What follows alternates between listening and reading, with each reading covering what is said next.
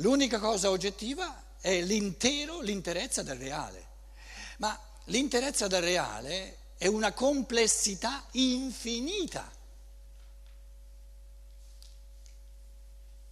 Una foglia, adesso siamo in autunno, una foglia, c'è la realtà oggettiva della foglia? In teoria c'è, non è che uno se la può creare a modo suo la foglia. Adesso io vi chiedo, una foglia di betulla, sono piccole, una forma di cuore eccetera, una foglia di betulla, quanti aspetti ha una foglia? Non tutto l'albero, una foglia di betulla, all'infinito. All'infinito. Se poi io la metto sotto il microscopio, no? All'infinito. Io posso descrivere infiniti aspetti. Quindi ogni frammento del reale è passibile di infiniti modi di contemplazione. Se poi passiamo al vissuto umano, la realtà diventa ancora più complessa. Quindi vi dicevo, no? 5 figli vivono la morte della madre, ognuno in un modo del tutto diverso. L'individuo, vi dicevo, no? È un doppio di positività e diciamo gli altri, scrivo gli altri attorno a me,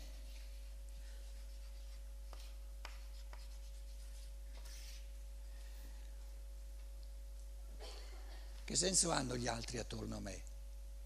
Che io ne colgo il meglio che mi serve per continuare a evolvermi. Ciò che non mi serve, basta che lo lasci da parte. Quindi la vita ha la possibilità di essere positiva a tutti i livelli. A tutti i livelli. Dicevo, lo ripeto, un rapporto di simpatia va bene, è positivo. Un rapporto di antipatia lo posso vivere come ancora più positivo, ancora meglio che non un rapporto di antipatia, di simpatia, perché mi dà la possibilità di tirar fuori da me forze di amore, forze di comprensione, forze di attenzione, magari forze di costanza, no? Che non potrei tirar fuori dal mio essere in un rapporto, dove l'altro mi è simpatico.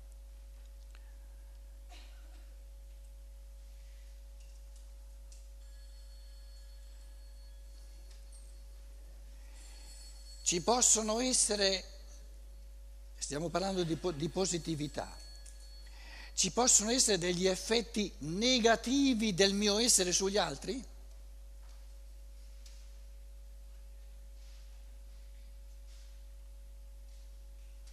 Se uno accanto a me mi dice tu sei negativo per me, non sei positivo, non contribuisci al mio cammino, è un problema suo, non mio. Perché basterebbe che lui prendesse da me ciò che gli serve e il resto lo lascia perdere. Quindi l'arte del sociale è l'arte complessa, certo, però è l'arte che ogni io deve imparare, l'arte di cogliere dagli altri, di recepire dagli altri ciò che è positivo, ciò che lo edifica e di lasciar perdere ciò che non gli serve. Quindi nessuno ha il diritto di prendere da me ciò che è negativo per lui, lo lasci perdere. Nessuno è costretto a prendere da me ciò che è negativo per lui. Io non costringo nessuno, ognuno esprime il suo essere, nessuno di noi costringe l'altro a prendere di lui questo o quest'altro. Voi direte però il potere... Per esempio se ho un posto di lavoro dove sono costretto a tenermelo stretto, se no non ho i soldi per vivere, allora il potere ha la capacità di costringermi a qualcosa che può essere negativo.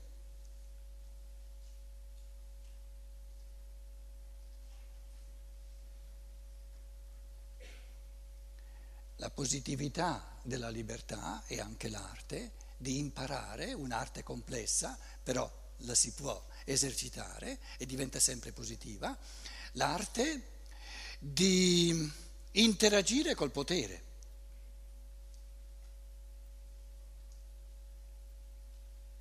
cosa faccio col potere? Che vuole costringermi a qualcosa. E il potere vuole costringermi a qualcosa. E a quel punto io mi riferisco sempre, perché può servire, a quello che mio padre, contadino, mi disse quando ero ancora piccolo, ma non l'ho mai dimenticato. Mi disse, di fronte al potere, al potente, e mi disse tra l'altro, anche se una persona è soltanto diventato sindaco del paesino più piccolo che ci sia, pensaci 5 volte prima di dargli la mano. Io non ci ho mai pensato 5 volte perché non ho mai dato la mano a nessun sindaco. Sono felice, non mi è mai capitato, capito? E poi mi diceva, tu di fronte al potere hai 2 possibilità fondamentali, non una sola, quindi le cose sono positive, ce n'ho 2 di possibilità. E queste due bastano. E mi disse, la prima è di diventare più potente di lui, allora lo schiacci. E aggiunse, però pensaci bene, perché nel processo di diventare più potente dell'altro può darsi che ti distrugge a un punto tale che poi alla fine te ne penti. Quindi pensaci 2 volte prima di voler diventare più potente del potente. Allora c'hai la seconda possibilità. E qual è la seconda possibilità? Mi disse avere gambe buone. Capito? Vi faccio un piccolo esempio. Io mi sono scontrato, un piccolo esempio, mi sono scontrato con un potere che in Italia mi pare che sia conosciuto. Si chiama Chiesa Cattolica. Magari per certi anni ho provato a vedere, ma no, non ci ho neanche provato, ma dicevo no, diventare più potenti del Vaticano, cioè, no, dai che non vale la pena proprio. Prima di tutto non ci riesci, ma poi sprechi tutta la vita. Allora dicevo, però mi resta la seconda possibilità. E ho usato le buone gambe. Ha funzionato benissimo. Voglio dire, se un giovane si trova in una ditta e si rende conto che in questa ditta magari è un po' grossa, no? Adesso immaginiamo quante persone in Germania continuamente, 5.000, 10.000, questa ditta, quest'altra ditta, buttati sulla strada, non c'è più posto di lavoro, eccetera, eccetera, eccetera. Questi poveracci cosa faranno? Non hanno mai imparato a fare nient'altro. Quindi è meglio pensarci prima e dire, se io sono nell'ingranaggio di una ditta, un ingranaggio è un ingranaggio di potere, è illusorio, è da bambini pensare di essere nell'ingranaggio di una ditta e di restare del tutto liberi. Quindi io devo calcolare bene a quali livelli di potere, di soggiogamento, di adattamento sono disposto ad accettare per guadagnarmi il denaro e fino a che punto io ho ancora dei principi. Quindi la positività della vita sta anche nel fatto che i principi che una persona ha sono talmente forti che creano spazi di libertà.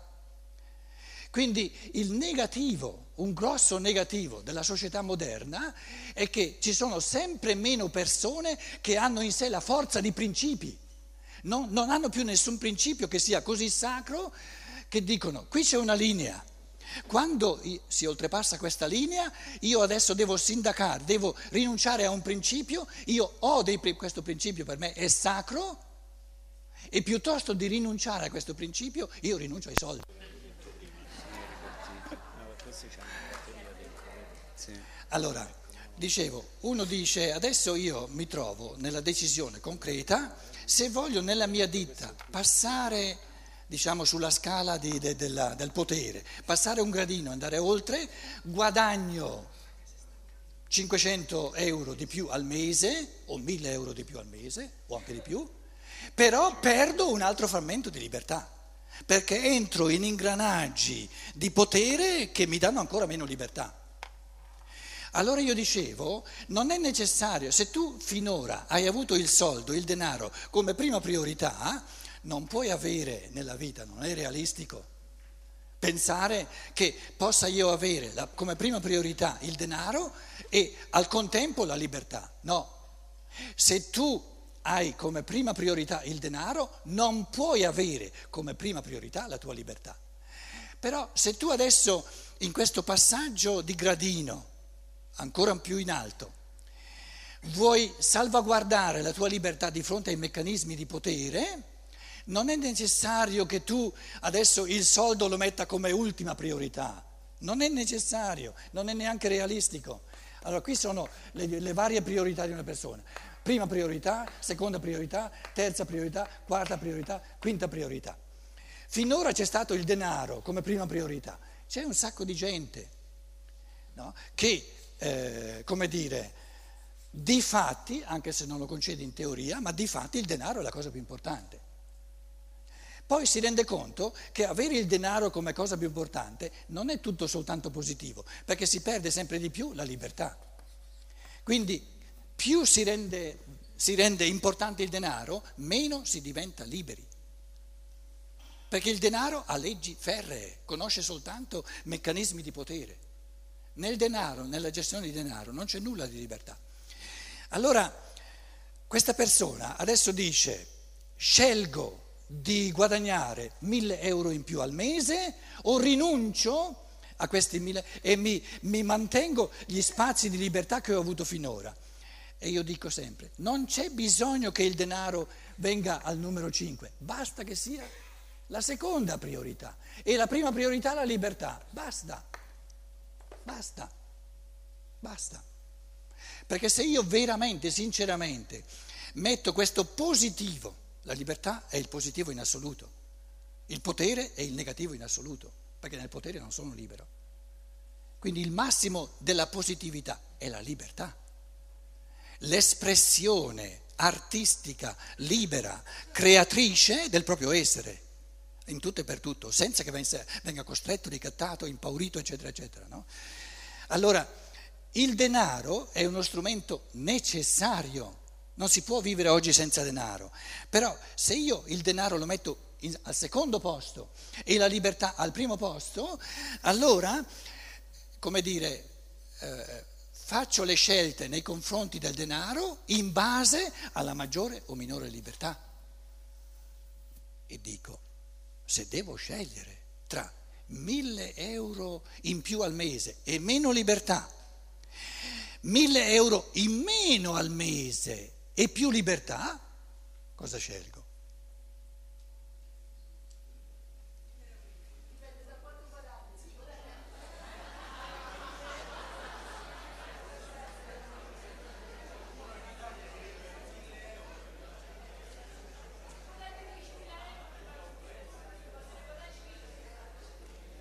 Ovviamente ognuno è libero di dire no, scelgo i 1.000 euro in più. Però non puoi avere tutti e due, devi sapere che tu scegli, sei padronissimo, liberissimo di scegliere 1.000 euro in più, però devi sapere che avrai un frammento di libertà in meno. Se tu invece ti metti in testa di avere tutti e due, sbagli, no, perché la realtà non è così. Quindi supponiamo, no, mettiamo il caso di uno che guadagna abbastanza, non ha bisogno, potrebbe vivere benissimo senza quei 1.000 in più. Ma vive bene soltanto se gode la libertà. Se una persona non la gode la libertà, si pigli i soldi. Perché senza libertà e senza soldi è proprio da teste bacate. Quindi la libertà o la si gode, oppure non è libertà. Però il dinamismo, la positività della libertà è che più uno la gode, più uno è libero e più ne vuole, e più ne vuole, e più ne vuole. È come una tossicodipendenza in positivo, non in negativo. E quindi la libertà è la capacità di vivere senza niente. Senza niente. Non ho bisogno di nulla fuori perché ho tutto dentro.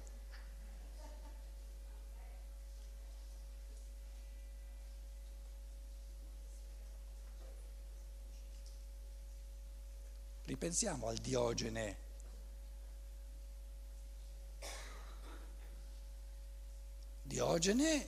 questi archetipi dell'umano, no? Naturalmente non è per farsi dei pensieri all'acqua di rose in una società complessa come la nostra, certo che ognuno deve avere una stanza dove poter da mangiare, da bere eccetera, ma è ovvio, no? Diogene ha cominciato a pensare di che cosa posso fare a meno, e si è reso conto che poteva fare a meno di un sacco di cose. Alla fine aveva soltanto una ciotola per bere, poi si è accorto e dice ma la mano, va bene anche la mano per bere, buttando via anche la ciotola.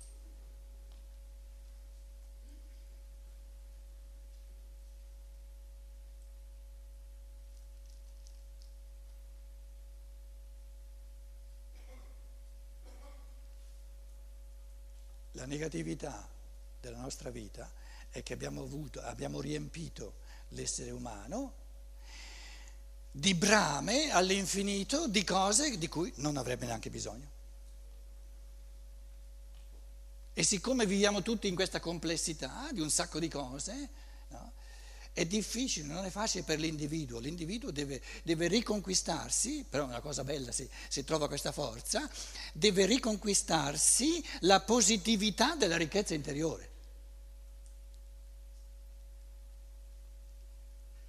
Allora, cos'è che mi serve? Mi serve solo ciò di cui ho bisogno per diventare interiormente sempre più ricco. Quindi, oltre al mangiare, quello ci vuole, se no si va all'altro mondo, al bere.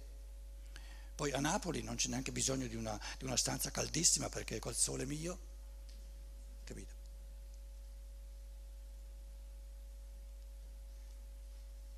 Adesso mettiamo una persona che ha il necessario in economia di denaro, in soldi, poi salta fuori pochissimo, ha il necessario per mangiare, per bere e per dormire. Adesso vi dico cose allucinanti, però il pensiero deve essere coraggioso, se no non la troviamo la positività della vita. Perché noi pensiamo di aver bisogno di un sacco di cose di cui veramente non abbiamo bisogno, e sono tutta negatività, zavorra, che ci inceppa, ci impedisce di avere ali per volare. Una persona, adesso non uccidetemi prima che finisca il pensiero, non ammazzatemi prima, una persona che ha il necessario da mangiare, da bere, da vivere, eccetera, eccetera, eccetera, che gode di essere, come dire, gode per esempio la scienza dello spirito di Rudolf Steiner, si mangia una conferenza dopo l'altra. Per mangiare questa conferenza non ci vogliono molti soldi, poi nelle edizioni Rudolf Steiner, Chiari Verlag, le cose costano talmente poco apposta perché si possono comprare, capito? Si gode all'infinito queste conferenze piene di prospettive, proprio di orizzonti della mente all'infinito. Si gode la creatività artistica, si gode i rapporti. Quanto costa un discorso, un dialogo pieno di amore tra amico e amico, amico e amica? Quanto costa? Nulla! Mancano solo le persone che l'apprezzano, che lo fanno, che lo vedono positivo, che sentono gioia, perché hanno un sacco di cose bacate in testa da fare che non sarebbero necessarie.